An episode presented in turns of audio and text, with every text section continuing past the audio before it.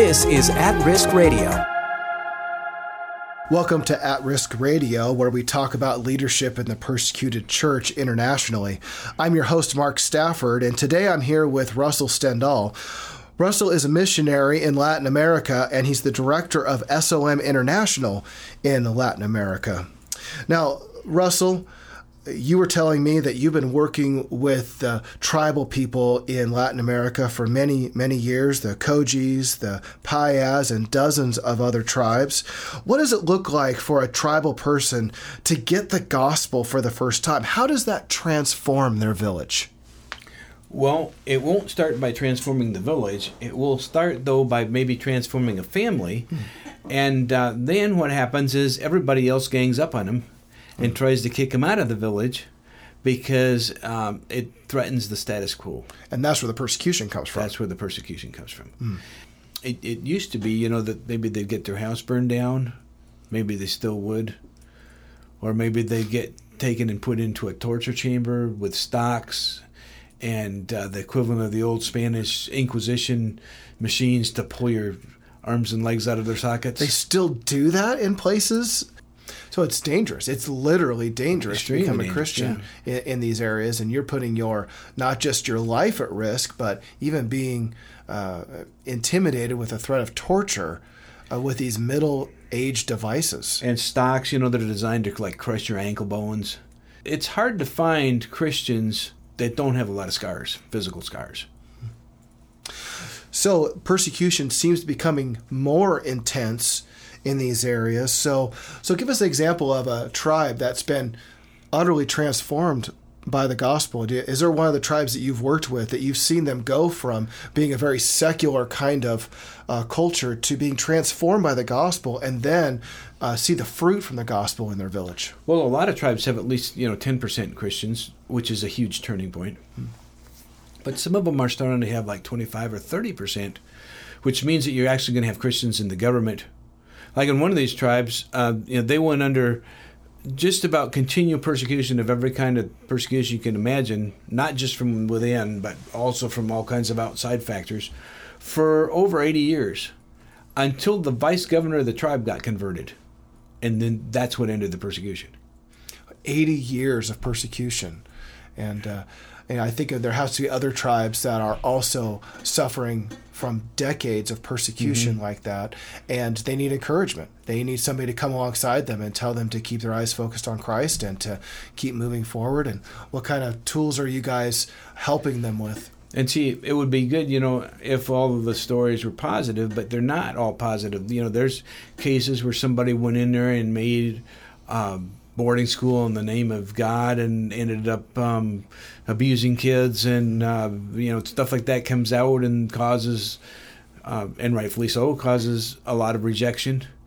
And so um, the the footprint of um, missions and missionaries has not always been squeaky clean. And so um, but there are a few places places in the world and one of them is among uh, the Payas Indians in uh, southwestern Colombia, where I haven't been able to find, you know, any serious mistakes that were made by the missionaries that went ahead of us.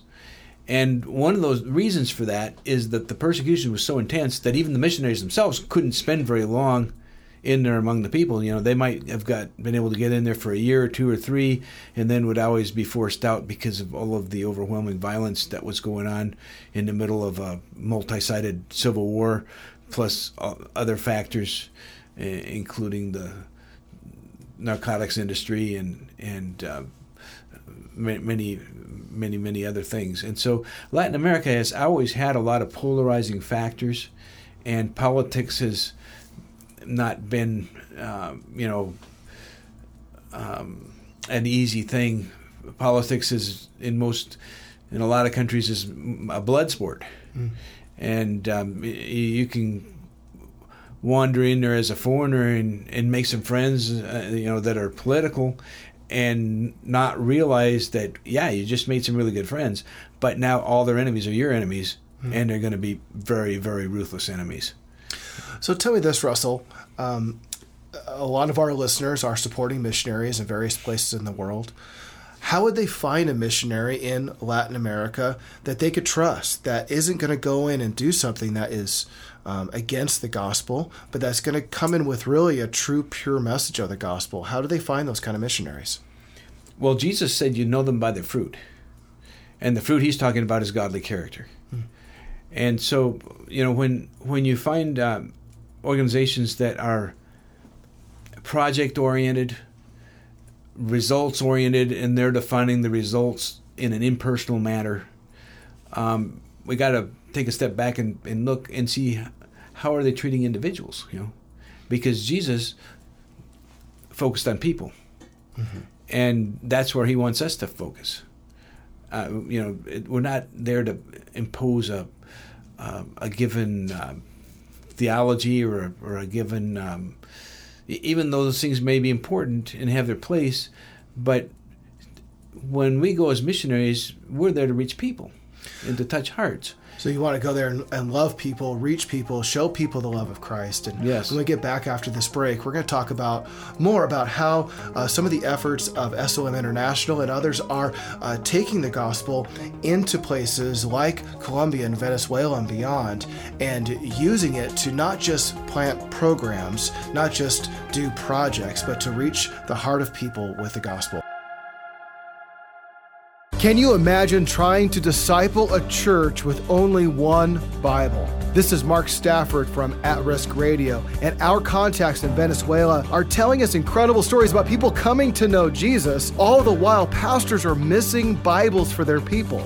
After receiving a Bible from our ministry, one man said with tears in his eyes, No one has ever given me such a beautiful gift. At Risk Radio, in our partnership with SOM International, is working to bring 2 million Bibles into Venezuela. For more information about how you can help, go to atriskradio.com.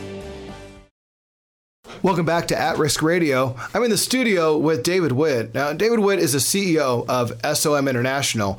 SOM International's vision is to serve leaders who are risking much for Jesus. So, uh, David, tell me a little bit about your heart for those who are risking much for the sake of the gospel. Yeah, it's always great to come right after Russell and spend time with him because he exemplifies so much of our heart and what we're doing. The our mission statement the way we like to state it is internationally serving leaders who risk much for Jesus. And so, as we just heard, uh, you know what Russell's doing, going into the tribal people, what he's specifically talking about, it and how much they've suffered for the Lord. He's talked about people his age, really, that'd be fifty and above, who have scars from the days when they first came to Christ. I mean, that was seen as a threat to the Native American belief system down there and the politics, and so they were tortured and suffered great loss. And uh, it reminds me of Paul talking about, "For I bear the marks of Christ on my body, or the scars of Christ on my body." I thought it was unbelievable what he was saying that people are being tortured with like these medieval devi- devices that just mm-hmm. blows my mind. It doesn't seem like something that's really real in this day and age, but uh, it's real down there, and people are really risking much for the gospel. Yeah, that's right. And that, so that's our heart around the world that we're focused on the areas that are restricted and the 40% of the world that's unreached by the gospel. A lot of people are aware, aware of so that. So 40% of the world is unreached by the gospel. Tell me more about that because I keep hearing that most of the world is reached. We only have a couple of pockets left. Forty percent seems yeah. an, like an incredible number. I know it is. It's we're so unaware because this is so Christianized in United States, North America, and Europe. But the uh, Joshua Project, uh, that's their ministry and focus is kind of following those numbers, and they've looked in the areas that they that is under five percent would identify at all as Christians, under two percent evangelicals they have really looked at it and been able to determine by many different factors that that's just not enough to have a witness and a presence and access to the gospel. So there's there might be a few Christians in those nations, but nobody could get a Bible. They've never heard the gospel. There's not radio broadcasts in their own language. You can't necessarily go on the internet and hear the gospel. So you can just multiply the problem there. And that's where our heart is. And so, as we brought up, uh, we look for leaders that God has qualified. They've grown up in these nations and they've experienced the uh, persecution for their faith. God's refined them And the Lord has supernaturally connected us with key leaders around the world. They're nation changers because God's given them a vision to bring the gospel, bring transformation.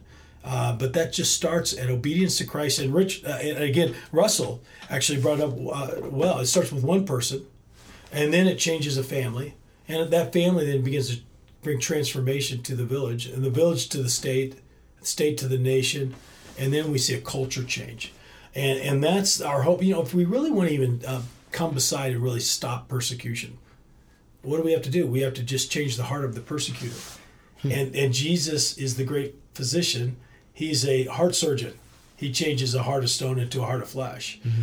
And that's why this is just so beautiful, this work we get to do with these leaders who are seeing, uh, you know, transformation uh, across the board as they just simply are faithful in the work and taking risk, which is living by a great faith. And those are the kind of people we get behind. So, how do you find those people? I mean, you called them a nation changer. How do you go about finding somebody who has the connections, who has the heart to transform an entire nation for the gospel, and then get behind them and serve them? Uh, what does that look like for you guys? Mark, my confidence in this whole thing is I didn't find him. I could truly say that. I, every person, every leader, and there's basically seven key leaders we work with around the world God found them and put them on my path. In my life and all the guys I work with, I mean, we agree with this. We try to just go down the path of Christ. We're just heading towards Christ all the time in obedience and trust and faith. And then the Lord will bring people alongside of us. And as I've been serving the Lord for many decades now, I uh, have had God just direct those paths and grown in that. And, and so Russell Stendal, I wasn't looking for Russell Stendal. Uh, God had me go down there many years ago on a trip. I was visiting different leaders. He was one of them. But he and I connected very quickly. And he had a need. He was basically out there uh, on his own in many ways and didn't have representation in the United States and doing a fantastic work. He's the poster child of Spirit of Martyrdom, certainly. Just his, his faith of trusted God and taking daily risk. And, and so he immediately came part of the work. And, and, and then I could tell a story. And maybe with future radio broadcasts, I could tell more detail about each of the leaders that is a part of our network because their lives itself, a testimony, is faith building and really exemplifies our heart of networking, having these intimate relationships for very credible and effective work in these difficult and restricted nations. So your heart's really for leaders, for coming alongside leaders. There's a lot of different kind of uh, missionary works out there, but specifically, you're trying to find the leader that can gather people underneath him, can disciple others, and then push the gospel forward. So why did that become part of your heart for these unreached areas? Well, that's God's heart because every ultimately every disciple is a, a leader, right? Discipleship is leadership and uh, and then God gives certain uh, measure of, of, leadership for people. So uh, we we look when we find leaders that are truly clean hearted. Uh, that ha- God is gifted in leadership, listening to the Lord, that's called leverage. And when you find those people, that God is using them for great transformation and works in these difficult areas. All right, so there are some people who are listening out there who have heard these stories that we've uh, heard from Russell, that have heard about these leaders who are nation uh, nation changers, and they're wondering how can they get involved. How can they get involved with actually supporting those who are risking much for Jesus? And so, if somebody wanted to get involved with uh, SOM International, what would be their first step? Well, you go to At Risk Radio, uh, and then there's a place they could sign up for the newsletter, get updates. I mean, we consider all our partners as part of the family. We, we want people to respond by the Holy Spirit, uh, what God's speaking to their heart. So the, the first step is obviously becoming informed, and then they can begin to pray about different things that God's doing and how they want to be involved. There's three ways people can always be involved: it's prayer, serving, and and giving. And so people just need to connect with us and, and see where they fit and um, take a step of faith. Well, to be kept up to date about what God is doing within the church at risk all over the world, as you heard David say, go to atriskradio.com and sign up for the newsletter. Uh, with that newsletter, you'll be getting updates from those who are in the church at risk, people who have been transformed by those who are sharing the gospel in these very high risk areas. And you'll also learn about some ways that you can give. Uh, you can give Bibles, you can give um, uh, bicycles. Uh, you could give uh, sewing machines. There's a number of tools that these uh, church leaders and church planters need in order to help them get the gospel out. I'm Mark Stafford, and this has been At Risk Radio. You've been listening to At Risk Radio. For more, go to atriskradio.com. At Risk Radio is a production of SOM International.